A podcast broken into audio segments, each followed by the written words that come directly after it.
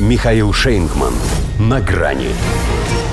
Мэн крутой и жесткий. Еще один штат США отстранил Трампа от праймериз. Здравствуйте. На грани.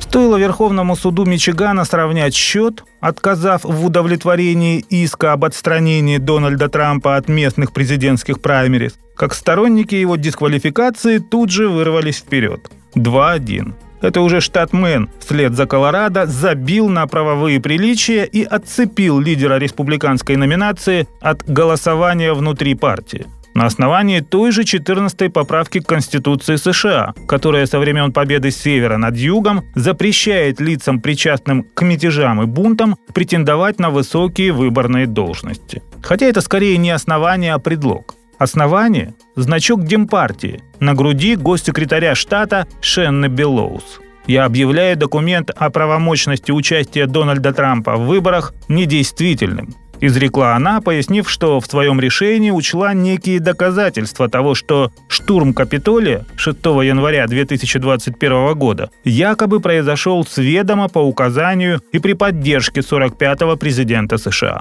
А ведь официально это еще не доказано. Но то, что началось в Колорадо как прецедент, уже превратилось в мейнстрим. Правда, и два раза не система, однако счет может увеличиться, ибо в такой же юридической парадигме, ожидая запятую, в казнить нельзя помиловать, прибывает еще полтора десятка штатов с явным преобладанием тех, где цвет настроения синий. Остановить эту вакханалию ангажированности может только Верховный суд США, и он это сделает, поскольку Трамп как чувствовал, что пригодится, будучи главой государства, ввел в эту последнюю инстанцию еще трех судей-консерваторов, обеспечив тем самым существенное превосходство над лагерем либералов. Поэтому никто не сомневается, каким окажется вердикт, когда дойдет дело до отмены отмены. Но демократы поди считают, что все равно стоило попробовать.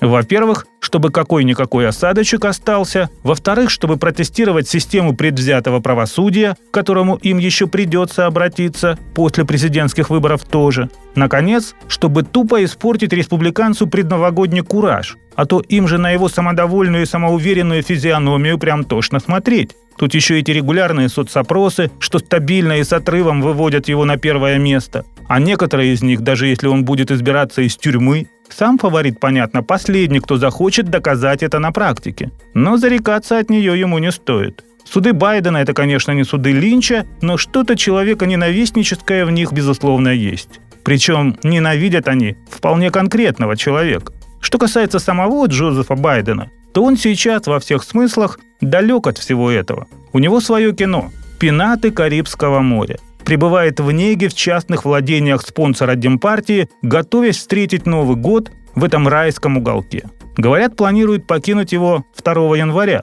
И покинет, потому что это остров Санта-Крус, Святого Креста, то есть, а не Святой Елены.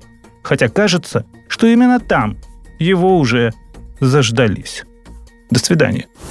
На грани с Михаилом Шейнгманом.